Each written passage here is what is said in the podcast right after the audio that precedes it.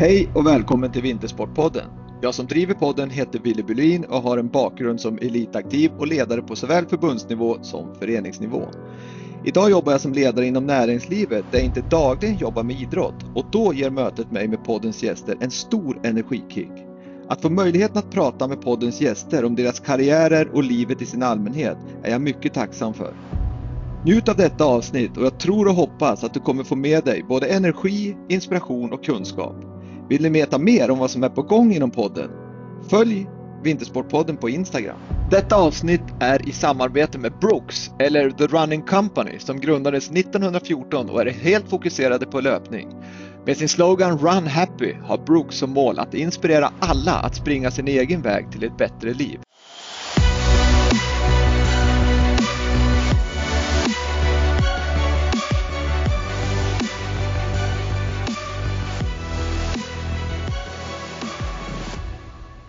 Dagens gäst i Vintersportpodden, Lukas Kongsholm, studerande på skidgymnasiet i Åre. Varmt välkommen till Vintersportpodden Lukas! Tack så jättemycket! Det är kul att vara här. Ja, det är jättekul att ha dig här som faktiskt är mitt uppe eller i uppbyggnaden av en, av en karriär. Jag har ju tidigare haft eh, aktiva som är lite äldre och jag har haft eh, ledare och doktorer och mentala rådgivare och så vidare som, som är uppe i sina karriärer på ett annat sätt. Nu ska vi prata med dig som är eh, studerande på ett idrottsgymnasium vilket ska bli väldigt, väldigt intressant. Hur känner du Lukas? Eh, jo men det ska bli eh, spännande att göra här. Det är ju det är en ny grej. Eh, något, eh, något jag aldrig riktigt gjort förut. Så att ja, men allt ska vara, det ska alltid vara den första gången så att det är jättekul att du ställer upp och och det är säkert inte sista gången du är med på något sånt här men det, det ska bli väldigt kul i alla fall att prata med dig här i ungefär en timme håller vi på och, och eh, syftet med det här avsnittet egentligen det är att vi ska ge en bild av att hur det är att gå på ett idrottsgymnasium, vilka förberedelser som, som man kan tänka på som både aktiv som ska börja på ett idrottsgymnasium men även som förälder att man, man har ju vissa saker man funderar på när man ska skicka iväg sin son eller dotter på ett skidgymnasium. Så jag och Lukas tänkte prata lite grann om Lukas upplevelser av både hur det var innan han började, hur det har varit under resans gång och så sen även kanske titta tillbaks lite hur, om det är någonting han skulle ha gjort annorlunda om man, om man blickar tillbaks. Så det ska bli en mycket, mycket trevlig stund här tillsammans med Lukas. Men eh, innan vi går in på massa frågor så ska Lukas få berätta vem, vem man är, vad gammal han är, vad han har gjort som ungdom och, och så vidare. Så att eh, Lukas, vem är Lukas Kongsholm? Yes, jag är född och uppvuxen i Sundsvall och är född 2003 så jag är 18 år nu. Jag eh, har precis tagit körkortet eh, så det känns ganska stort. Härligt. Men eh, jag är väl allmänt intresserad av träning och återhämtning. Um, gillar de allra flesta idrotterna skulle jag säga. Um, och har åkt skidor sedan jag var två och ett halvt. Um, och så började jag åka i en träningsgrupp när jag var kring sju år och gjorde min första klubbtävling då också. Um, och sen har jag också spelat fotboll som de flesta andra pojkarna. Mm. Um, innebandy har jag hållit på med. Um, och ja, testa på längdskidor också.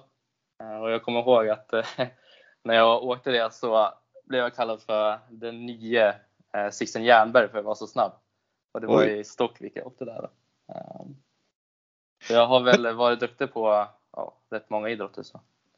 Ja, och, och, man kan faktiskt se, se en ganska tydlig trend, eller trend kanske inte, men det är i alla fall en, en det finns en tycker jag ofta en koppling på, på alpina åkare att de är duktiga på många olika idrotter och du ser ju också när de efter karriären med Mästarnas mästare och så vidare så brukar ju oftast alpinister vara högt upp i, i resultatlistorna. Har du någon förklaring till varför det är så eller, eller har det bara blivit så för dig? Um, ja, alltså, jag håller med där och uh, man kan se det på här på gymnasiet också.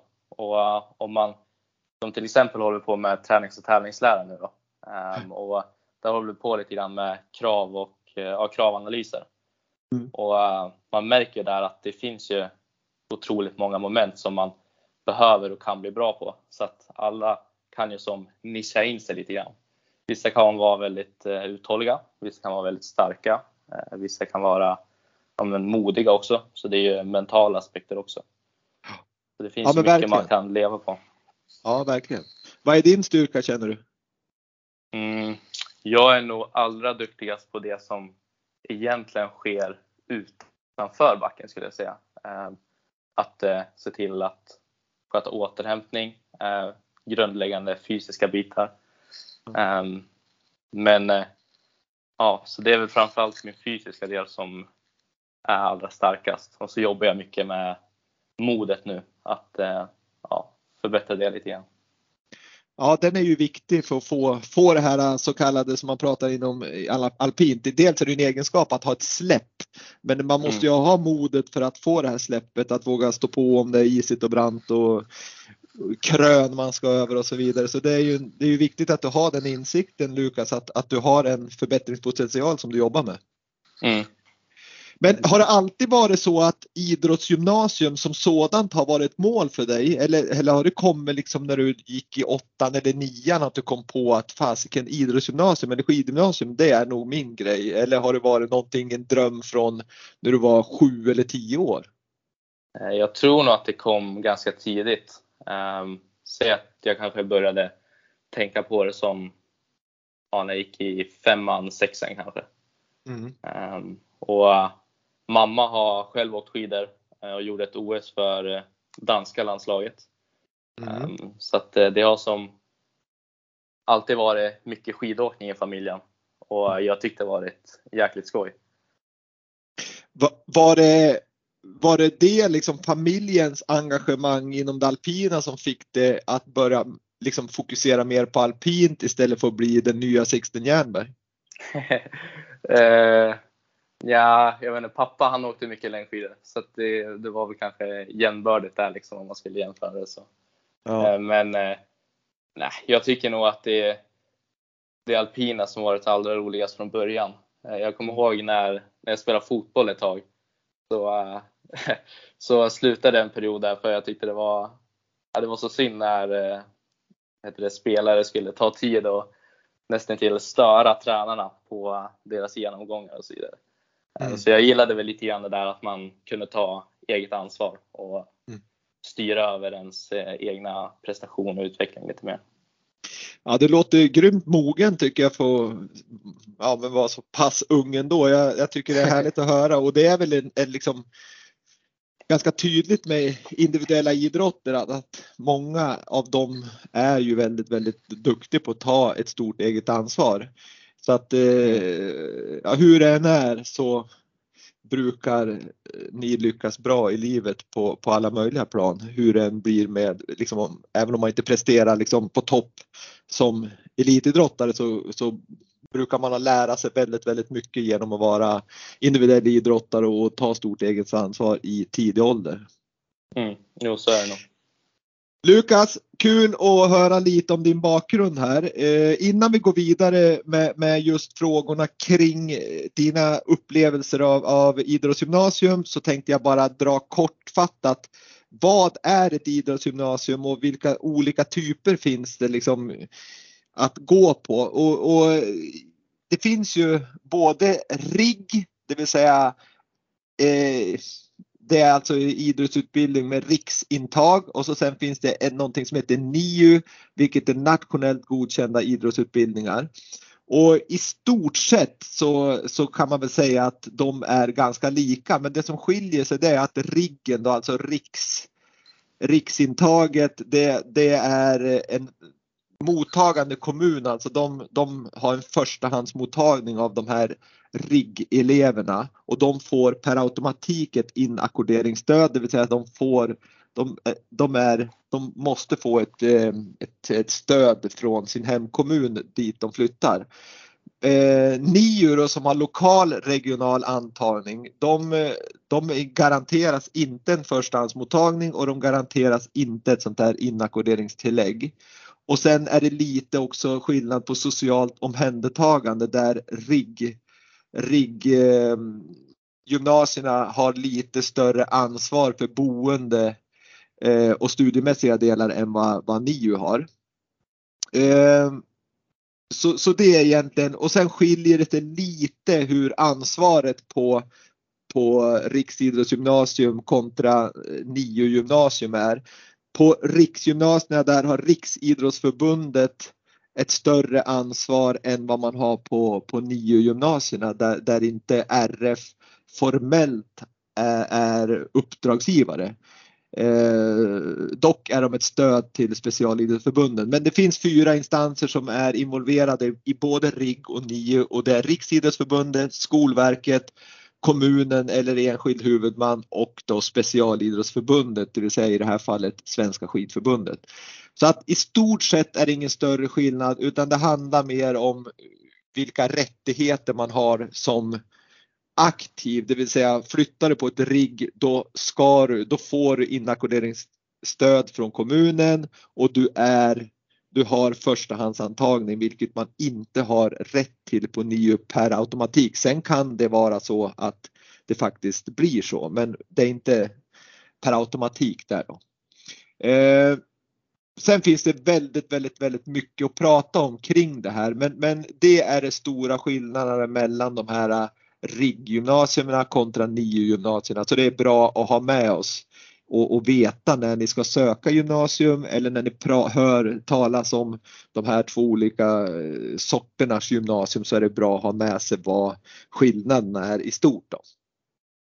Så det är det jag tänkte prata om och sen tänkte jag också säga att man har i dagsläget så ligger det en eh, ett förslag på ett nytt idrottsgymnasiesystem där man ska titta på liksom bara gå på RIG-gymnasium kan man väl säga kortfattat. Utbildningsdepartementet har liksom eh, en utredning där man tittar på, på att bara ha RIG-gymnasium och det är egentligen då för, för eh, jämställdheten i, i, hos, för, dem, för eleverna helt enkelt. Så att men den är inte klar och när den antas det vet jag inte riktigt men, men eh, det är någonting som ligger att man ska då ha riggintag på, på, på dem och sen finns det massa punkter där som, som ska uppfyllas och vill ni läsa mer om det här så finns det på Riksidrottsförbundets hemsida. Så där kan ni läsa om både eh, idrottsgymnasium och den nya utredningen. Så gå in på Riksidrottsförbundets hemsida om ni vill veta mer. Det var det. Nu ska vi gå in lite grann på dina tankar Lukas. Yep.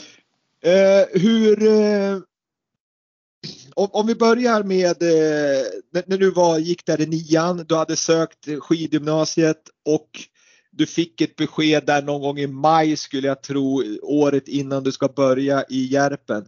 Hur, hur var tankarna och känslorna när du fick det här beskedet att du har kommit in på ja, Åre skidgymnasium eh, på RIG-gymnasiet. Hur var dina känslor då? Eh, vi fick eh, antagningsbeskedet redan i slutet av mars, en vecka ungefär efter eh, USM-finalen. Mm. Och jag hade lagt in huvudtränarnas nummer på ja, telefonkatalogen, eller mobilen. Så att jag var lite förberedd på vem det var som skulle ringa. Um, och jag fick det samtalet i, när jag gick i skolan Um, och jag såg att det var Ulf Emilsson som ringde då. då. Ja.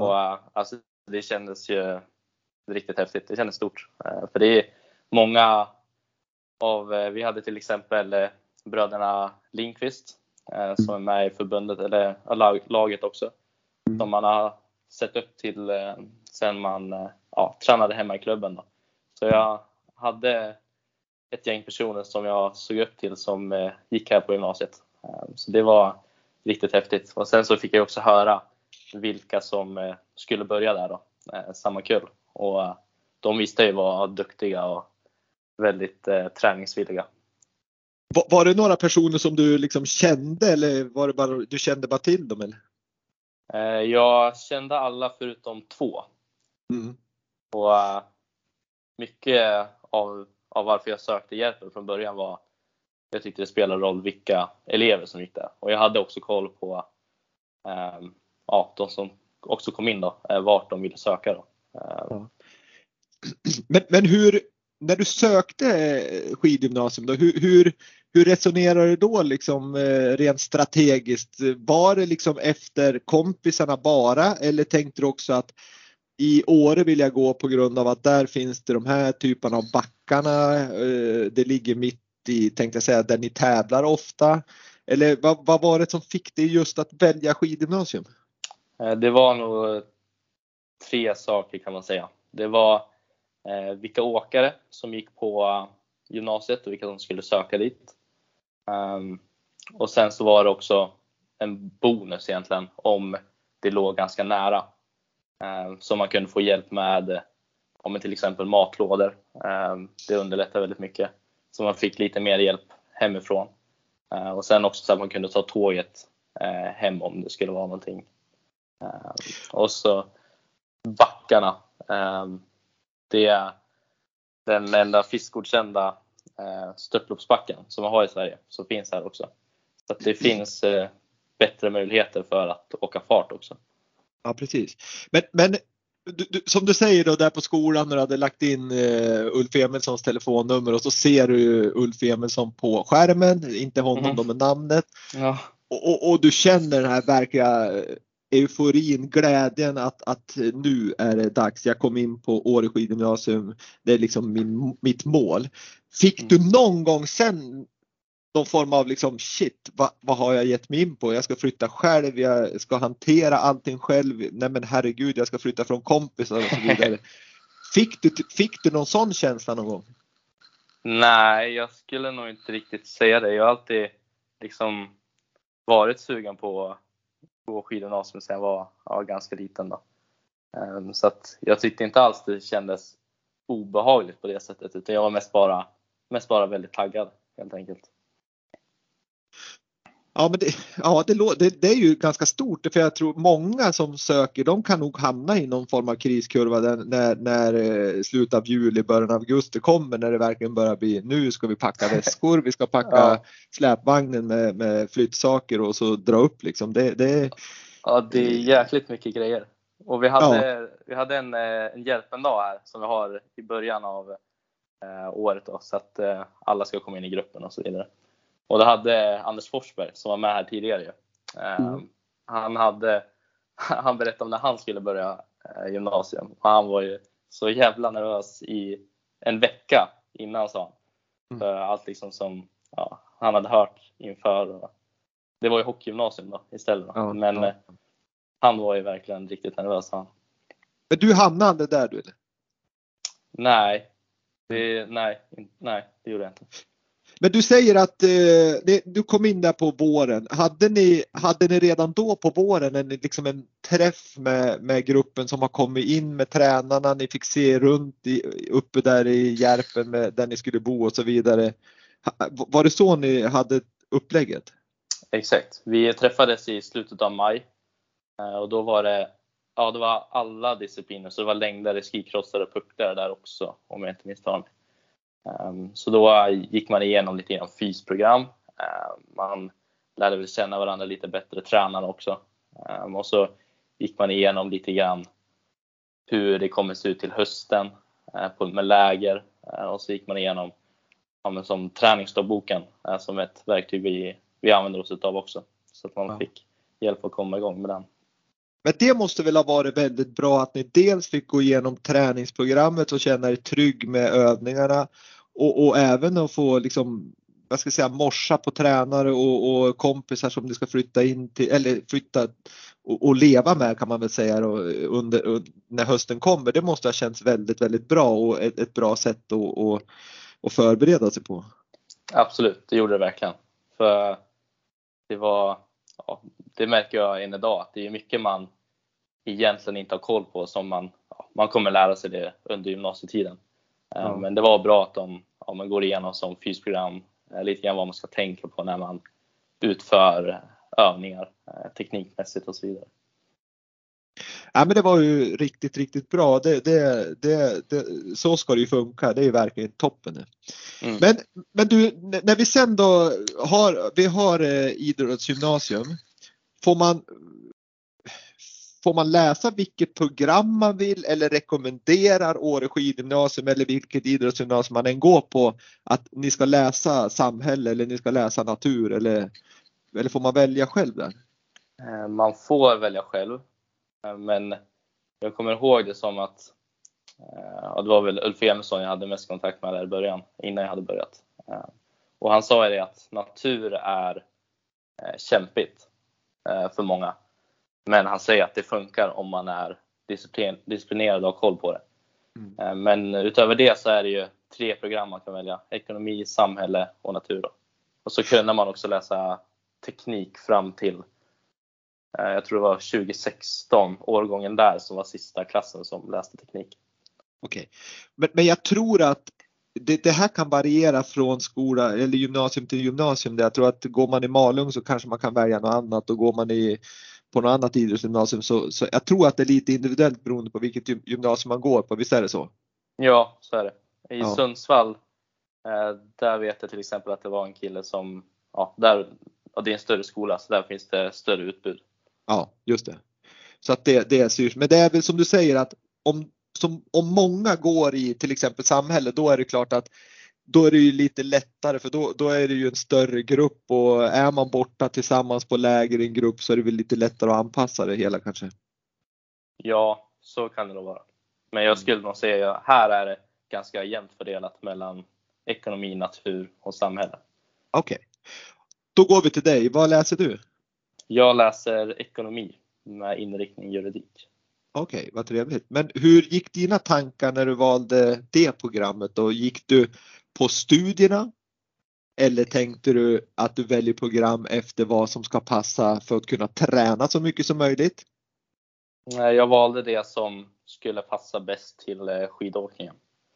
Ehm, för det stod då, ja, det stod mellan natur och ekonomi. Ehm, men jag kände att det går alltid att läsa upp senare om det är så att man saknar någon behörighet. Ehm, så, ja, då blev det ekonomi Exakt. helt enkelt. Och det kan man ju göra. Men, men nu går du i trean.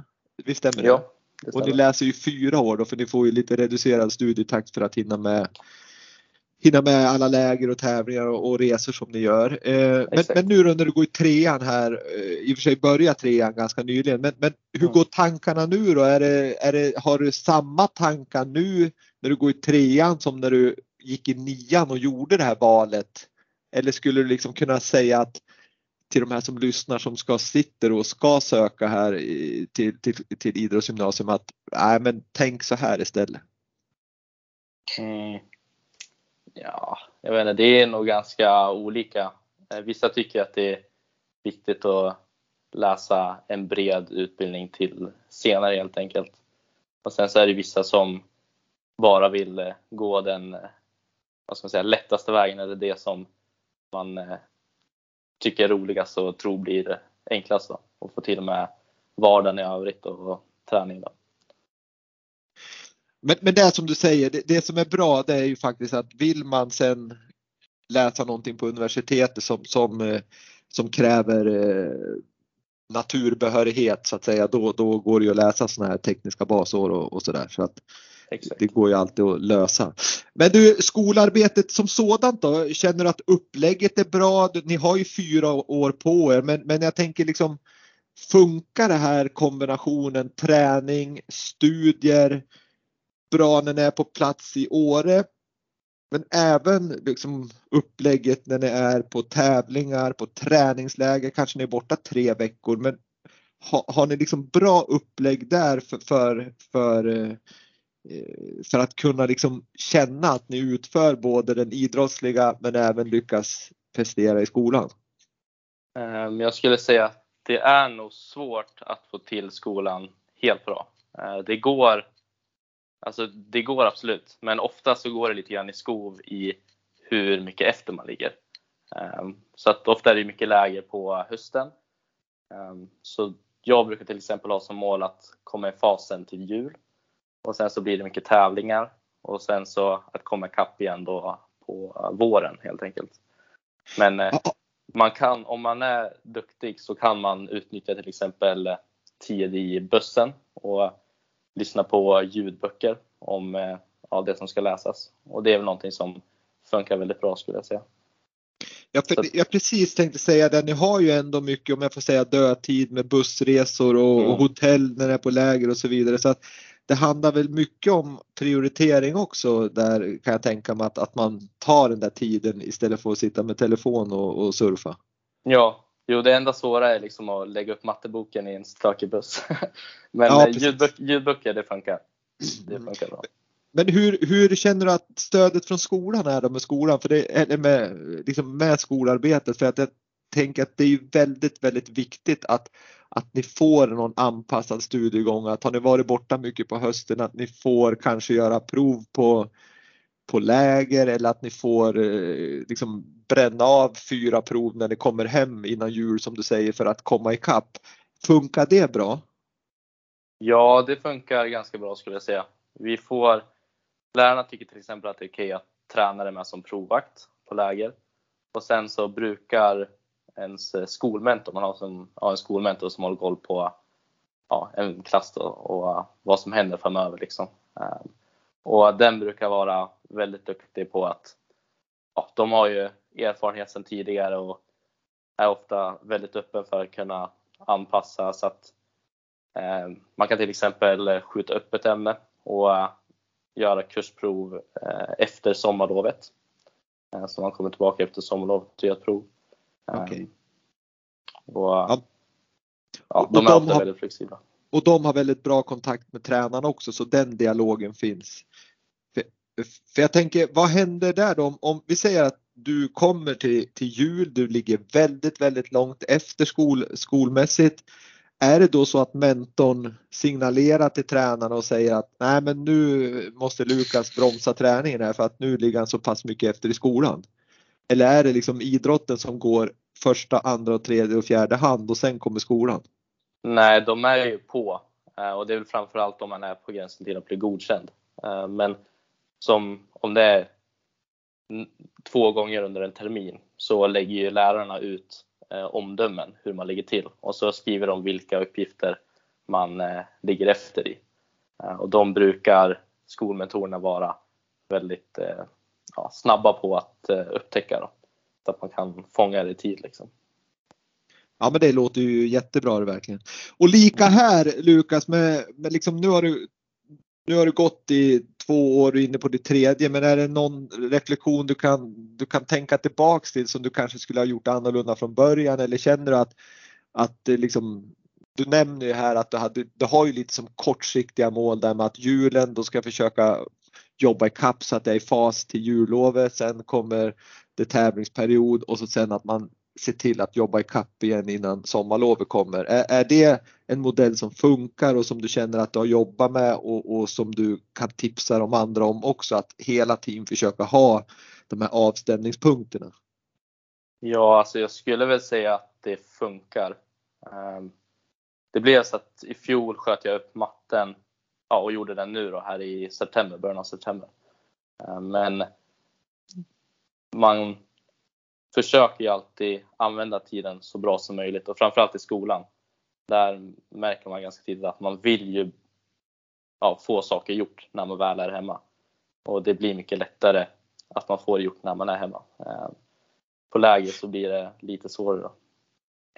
För min erfarenhet av, av när man gick skidgymnasium, nu var ju det några år sedan, men, men det är ju just det där att ta vara på tiden där man har, för man har ändå ganska mycket tid både på läger men framförallt när man är hemma så tycker jag att det fanns ju tid att liksom sätta sig ner. Det handlar ju mer om att kanske avstå vissa aktiviteter tillsammans med kompisar för att komma ikapp skolarbetet och prioritera lite grann lite annorlunda så att jag tror tiden finns men det, det gäller liksom att kanske få men att man har disciplinen men även då kanske stödet hemifrån och från, från tränarna också att verkligen göra de här uppgifterna i tid.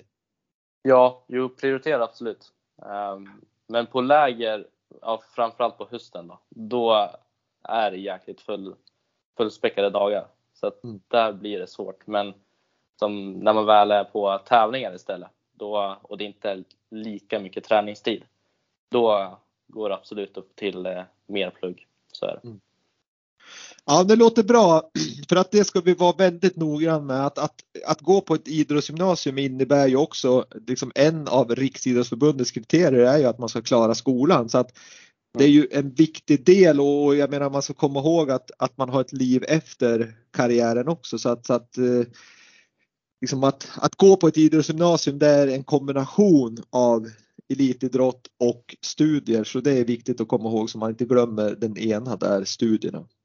Ja, men men eh, om vi går över till ett annat ämne som också är en, liksom en stor del när man är 16 år. Man, man eh, har, har bott hemma med mamma och pappa och man har fått god mat och, Eh, och bäddat, ombäddat och man vet att man har sitt pojkrum eller flickrum hemma. Men, men hur gick tankarna när, när du skulle flytta upp med boende? Var det, var du tvungen att fixa allt själv eller fick ni, här ska ni bo eller hur, hur funkar boendesituationen? Eh, boende på Hjälpen så finns det ett elevhem där alla ettor blir erbjudna en plats och de allra flesta bor där. Eh, det är de som kanske har äldre syskon eller som har eh, boende sedan tidigare i år eller eh, ja, du vet som inte flyttar in där. Men de allra flesta bor där. Ehm, så där får man alltid en plats. Hur, hur eh, liksom var det så att det var att, att, att bo på, på elevhemmet då som du säger där kontra bo i Åre eller Duved eller nere på byn i Järpen. Va, va, vad skulle du som säga fördelarna med att bo första året på ett elevhem? Man lär känna alla mycket bättre. Kanske inte så stor skillnad i sam, de som går samma disciplin, eh, men framförallt de som går ja, skikross, puckel, Ehm, och längd. De lär man mm. känna väldigt mycket bättre. Så man kommer, ja, man blir, man blir tajtare. Det blir man om man går där. Fanns det några andra fördelar med att bo där? Jag tänker, fick ni någon eh, typ frukost eller var det närhet till skidvård och så vidare? Eh, frukost fick man på vardagar. Eh, så det var jäkligt smidigt och där fanns det rätt, eh, ja men det fanns ett bra utbud. De hade ofta någon form av smoothie. Eh, mycket gröt gick åt. Mm. Eh, en hel del ja, med sylt och sen hade de en massa olika mackor och olika pålägg. Och ibland så ja, kunde de göra något, något extra ibland. Så att frukosten är riktigt bra. Och sen, ja, det är inte så mycket att städa heller. Det är ju, man bor i 8, 8 kvadratmeter, 10 eller 12 är, ja. är rummen. Så att, eh, och de allmänna ytorna, eh, de städar ju eh, ja, men någon som jobbar där. Ja, eller det heter inte husmor längre. Nej. Och sen så på helgerna så kommer föräldrar upp och ja, har som lite koll under dagarna. Så. Och så hjälper till att städa. Då. Men, men eh, i, i, i, min, i mina öron då, och jag ska väl avslöja det att jag själv har, har bott på, på det elevhem som du pratar i och då bodde jag där längre än ett år vilket jag tyckte var mycket praktiskt av olika anledningar. Den, frukosten var fantastiskt bra och som sagt var du hade liksom, ja, men mycket runt om. Det var som ganska enkelt med skidvård och, och, och allting sånt där. Men, men eh, det, det, måste ju vara väldigt, väldigt viktigt det där med att, att kunna kliva upp som elitidrottare och, och i din ålder eller eran ålder som, som ni växer så det knakar, ni tränar väldigt, väldigt mm. mycket och liksom veta att det finns frukost serverat liksom som är väldigt, väldigt bra dessutom. Plus att det finns ju också en annan aspekt, det är att om man inte kommer på frukosten då är det ju nästan så att de som jobbar där undrar men du vart är Lukas idag då? Att de ändå kan ha lite koll. Visst, visst, visst är det lite så? Eh, ja, det kan man säga. Eller det är väl framförallt de andra eleverna som har koll på ja, om man ja, gick kvar för länge sedan. Ja. Och det måste ju vara väldigt, liksom dels för dig att en trygghet men även om man tänker som förälder så skulle jag känna att då finns det ju ändå ett litet säkerhetsnät där med att, att du vaknar, om du är sjuk så, så kan man ju titta till det och framförallt att det finns, du får en riktigt bra frukost så att du kan börja dagen på ett bra sätt. Verkligen, verkligen. Ja. Ja, men det, det, det tycker jag, det, det, det, kan jag nog och det hoppas jag att du också kan, kan. Eh, jag tror inte du skulle reflektera tillbaks och säga att nej men första året då skulle jag nog ha bott i, i Åre eller nere på byn i Järpen istället. Visst? Nej, absolut inte. Absolut Nej. Nej, men det, det, tycker jag det, det är som ett ganska bra tips till, i, till alla som ska börja oavsett gymnasium så finns det ett ett elevhem där, där skidgymnasiet eller idrottsgymnasiet tipsar om så, så är det väldigt, väldigt bra att börja där och sen titta vidare sen då i år två, tre, fyra. Ja. Ja men det låter bra. Eh, då är, har vi liksom avklarat skola och boende lite grann. Eh, tittar man då om man går över lite grann mer på, på kosten som, som är en ganska eh, central del i, i det du pratar om. Dels liksom ni tränar väldigt, väldigt mycket. Du pratar om att du var duktig på det här att tänka återhämtning, vilket är väldigt mm. viktigt för att inte bli sjuk, inte bli skadad och så vidare. Och, och kosten är ju en väldigt, väldigt viktig, viktig byggsten i en elitidrottssatsning eh, där, där liksom du, du utsätter kroppen för mycket stress med träning och då måste du ha rätt eh, kostsammansättning för att kunna liksom ta tillvara på den träning du har, undvika skador, undvika sjukdomar. Ja. Vad har du fått, om, om du tänker först och främst då, när du flyttade hemifrån?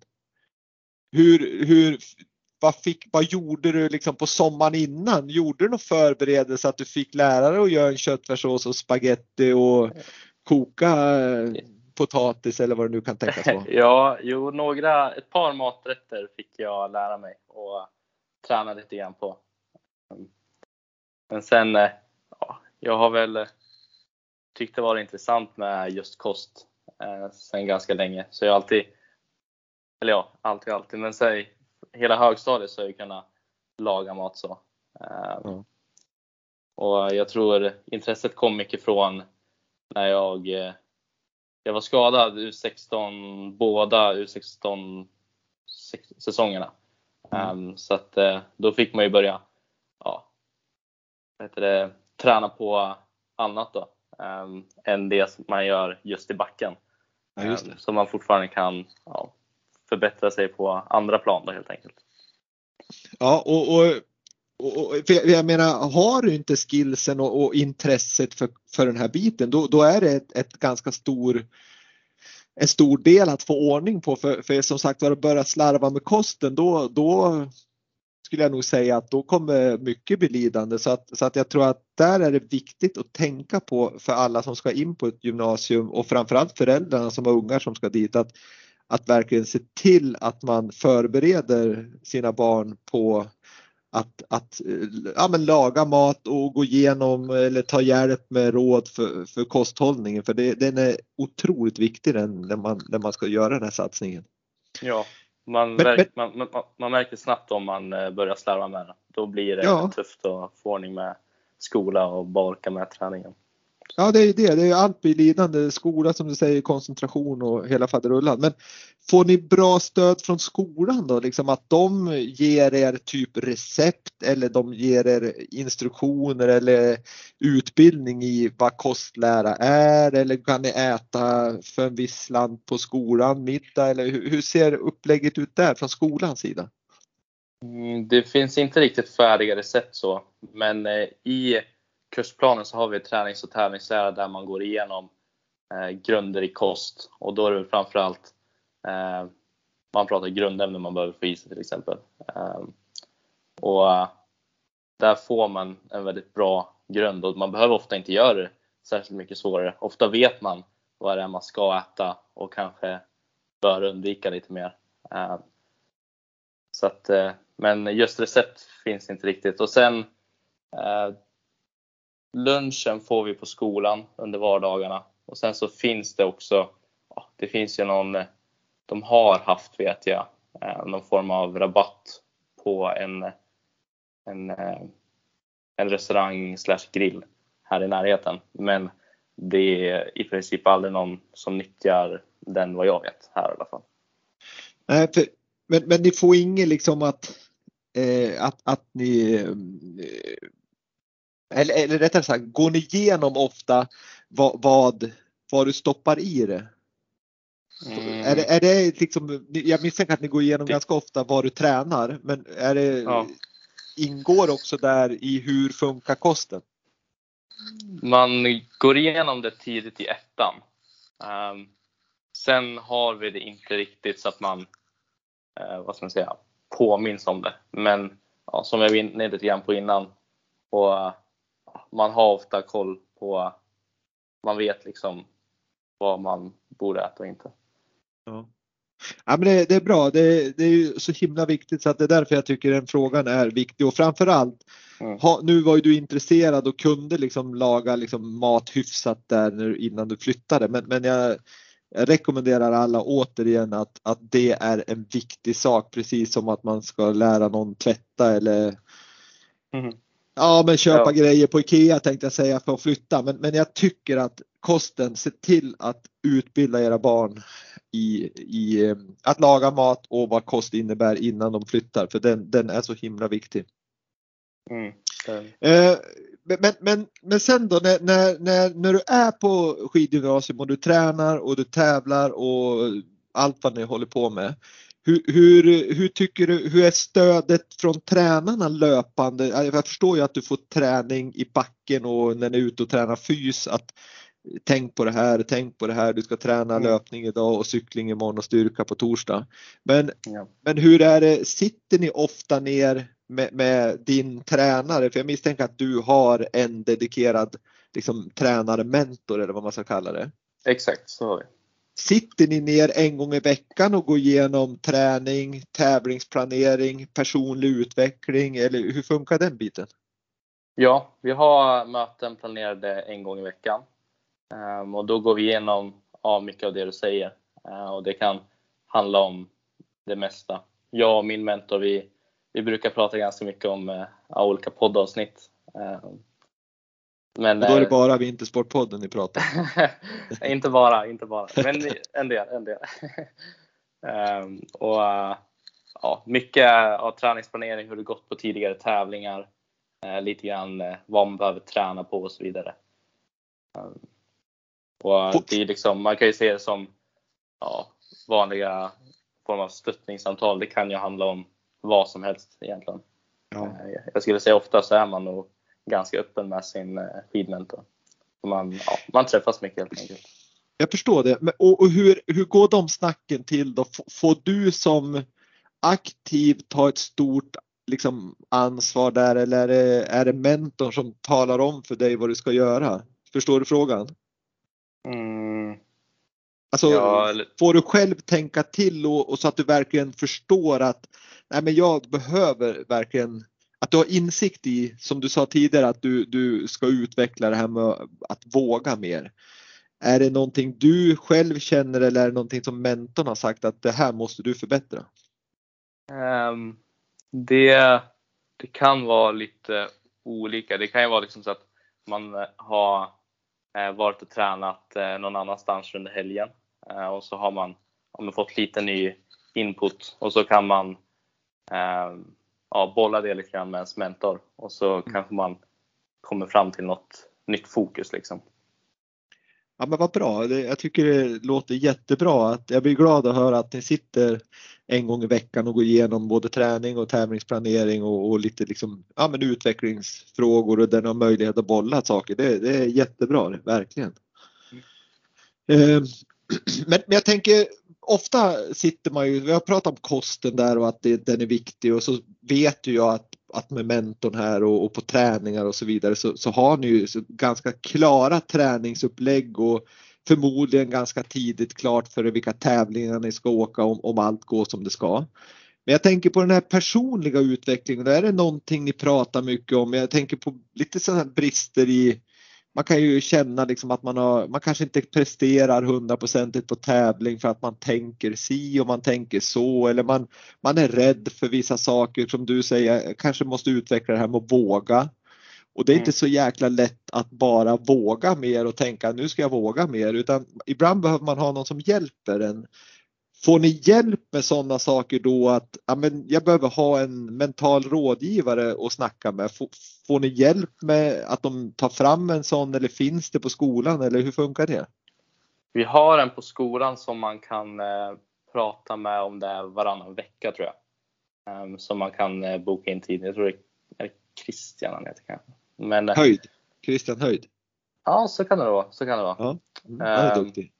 Ja, men så att eh, man får, eh, man får möjligheten där och eh, ta hjälp av honom.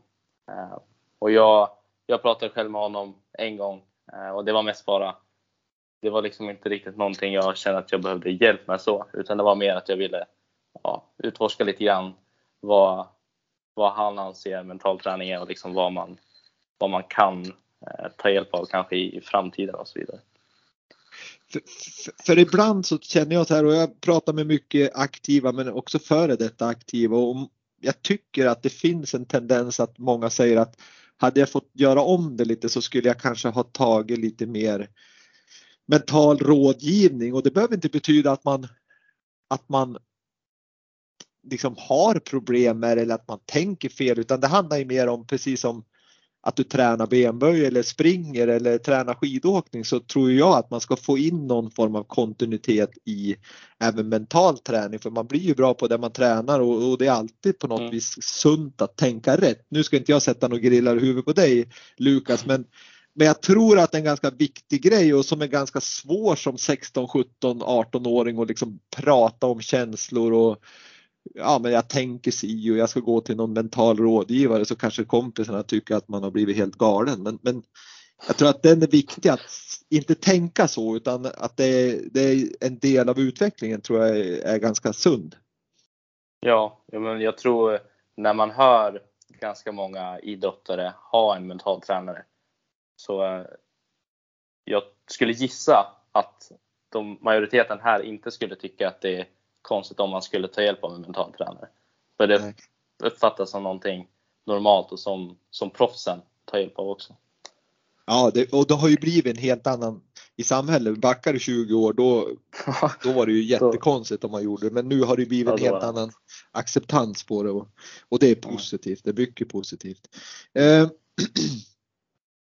Eh, hur, hur, liksom, om, vi, om vi tittar då, på själva träningen och verksamheten, hur, hur funkar den då? Tränar ni varje dag? Tränar ni heldagar eller halvdagar? Eller hur, hur är upplägget där? Om man tänker i alla fall om vi går till vintersäsongen och när ni kör mm. eran, vad ska jag säga, eran träning i backen. Exakt, då är det halvdagar vi kör och då är det tisdag, onsdag, torsdag och fredag som vi har träningar. Mm. Um, och man kan träna mer om man, eh, man kan till exempel prata med läraren eh, uh, och man kan göra lektionen i efterhand. För ibland kan det vara så att det bara är frågor som ska gås igenom. Och då kan man ju vara kvar och köra. För det är så att eh, de äldre, de har alla sina träningar på förmiddagen. Och de yngre har, sina, har två av sina träningar på eftermiddagen. Så då kan man hänga kvar och träna där också. Om det skulle vara så att man vill få in eh, mer träning då helt enkelt. Och då, och då är det då är det i samråd med men, mentorn på skolan om, om det funkar eller inte? Mm, ja, man brukar kunna prata direkt med läraren. Man mm. har en, ofta en väldigt tajt dialog där, eh, direkt med läraren också. Hur, hur är upplägget då, då? åker ni buss från Järpen till, till Åre för att åka den här halvtimmen. Är, är det liksom, känner du att det är rätt upplägg eller skulle du hellre se att ni körde två halvdagar eller heldagar i, i backen för att få lite mer ja, men harmoni och tid till den här liksom utvecklingen. För ibland kan det bli lite stressigt också att man har den här halvdagen, och du börjar precis komma på din tekniska utveckling och så, nej men nu ska vi åka hem. Ja, brist på tid är väl någonting som man eh, kanske kan uppleva.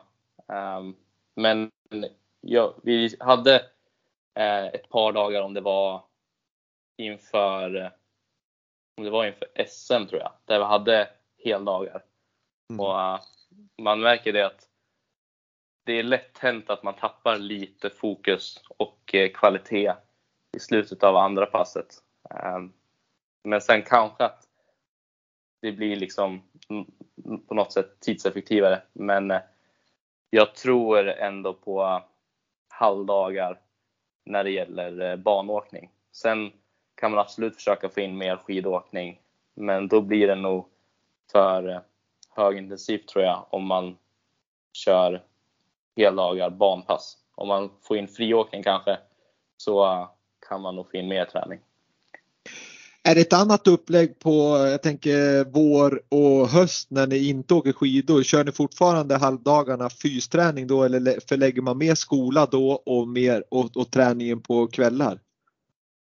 Eh, det är, eh, man kör, eh, man har sin ordinarie träningstid som för oss äldre då, på förmiddagen och då kör vi, ja, om det inte är skidåkning då, fys. Men sen, ja, som vintern då, då blir ofta fysen på, på kvällen eller eftermiddagen. Mm. När man inte har skola. Men, det är, då... sko, men det är inte så att, för jag vet som till exempel Malung, där har de ju om det är tre perioder där de har mer eller mindre skola beroende på när under året det är. Eh, men här har vi en och samma vad ska man säga, studietakt året om. Hur, nu har ju inte du gått i Malung utan du har ju den här modellen men. Utifrån mm. din, din erfarenhet i Järpen, eh, Åre skidgymnasium, hur, hur känner du då? Tror du att det skulle vara bra att köra en modell man gör i Malung med lite block med mer eller mindre studie beroende på när på säsongen man är?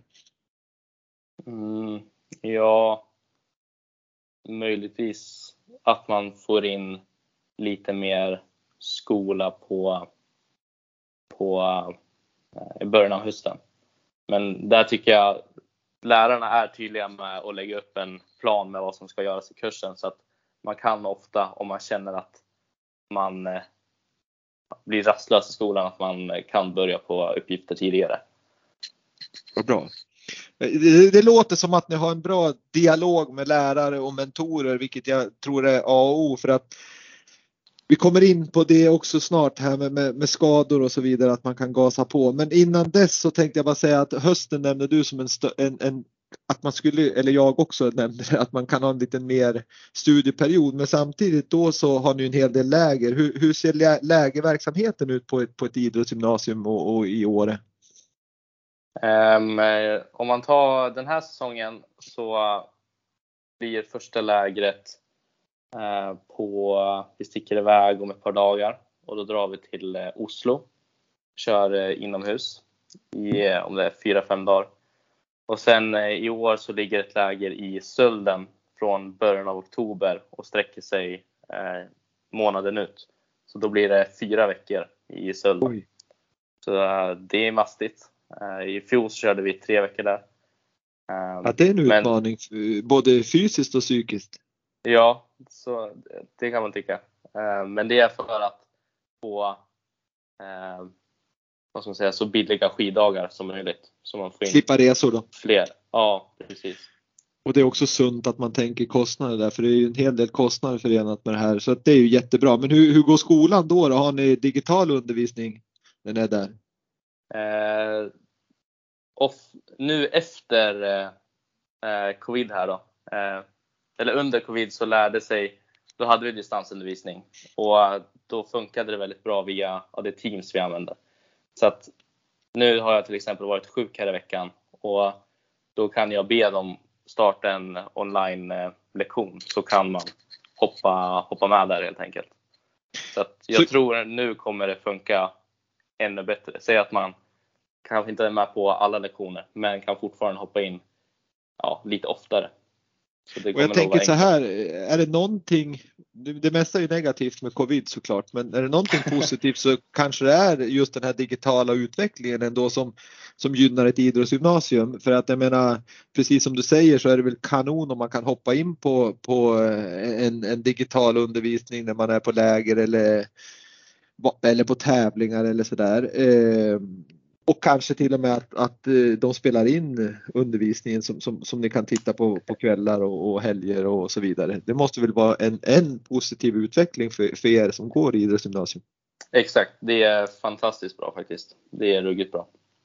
Ja men det är kul att höra att, att, att det, det går framåt och framförallt att något elände kan leda till någonting bra. Att covid faktiskt ha, har hjälpt hela samhället att, att utveckla någonting fortare än vad, vad, vad det kanske skulle ha gått utan covid.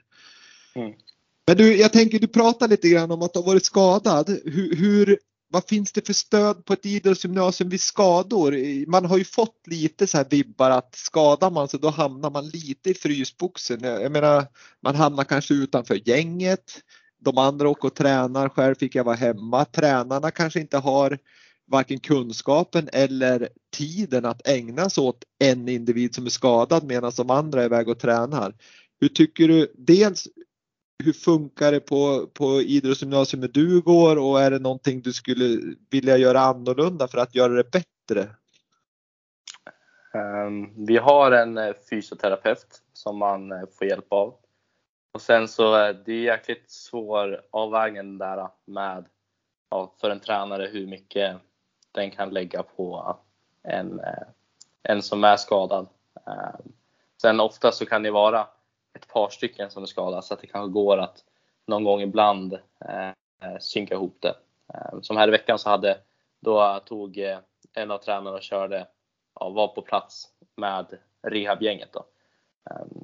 Så att det, det får det, det, är nog lätt hänt att man kanske hamnar lite utanför liksom, för ofta är alla andra borta mycket. Och ja, man kanske missar liksom, det blir, det blir lite internskämt och så blir det liksom lite svårare att hänga med allt eftersom. Liksom.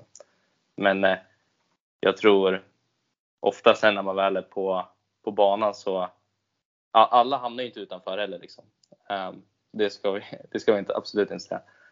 Um, så det men, men, men, är, det, är det något tips, råd du skulle kunna ge till till eh, både aktiva och, och, föräldrar och ledare eh, hur, vad man ska tänka på om man är skadad. Till exempel att nej men var med, försök vara med på, på kvällar när, när kompisarna kommer hem. Försök att vara med på samlingar istället för att ligga hemma och, och titta på en serie på, på morgonen när de andra samlas. Alltså förstår du att man ändå är att man är delaktig fast man kanske inte åker iväg på träningen. Ja, nej, så kan man nog göra. För alltså, när man väl är i skolan eh, och träffar varandra så är man ju som, ja, då, då känner man ju varandra väldigt bra liksom igen.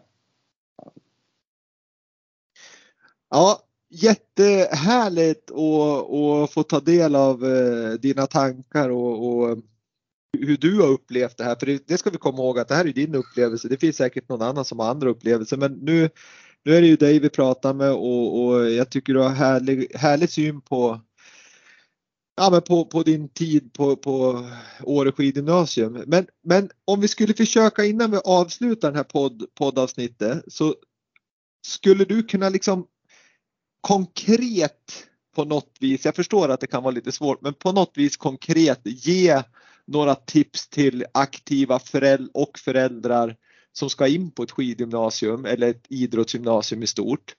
Eh, vad de, vad de ska, bör tänka på liksom innan man Ja men när man är, står där på sommaren eller när man är i nian och man ska fundera på att söka. Vad, vad, vad skulle du säga några tips på, på det de ska tänka på? Um, tänker du till exempel på på ja okej, okay. men jag tror några saker som är viktigt det är att eh, lära sig skidår lite grann. Men jag tror nästan det allra viktigaste är att man kommer inte kunna förbereda eh, sitt barn helt och hållet. Utan jag tror man får acceptera lite grann att ja, om, man, om man ger som en bra bas med så att man kan ta hand om sig själv, eh, testa starta någon tvättmaskin, eh, käka mat eh, eller ja, laga mat. Då. Eh, se till så att man kan gå och lägga sig i tid så har man nog man kommer lära sig mycket när man väl börjar få snurr på det hela. Och som jag kommer ihåg i början när man till exempel skulle skaffa eh, köksutrustning. Nu fick jag väldigt bra hjälp från hemifrån då. Eh, men man hade liksom vissa saker visste man knappt vad det var, eh, men som kunde vara bra att ha liksom, i ett hushåll. Mm, mm. Jag tycker det är, är, är bra.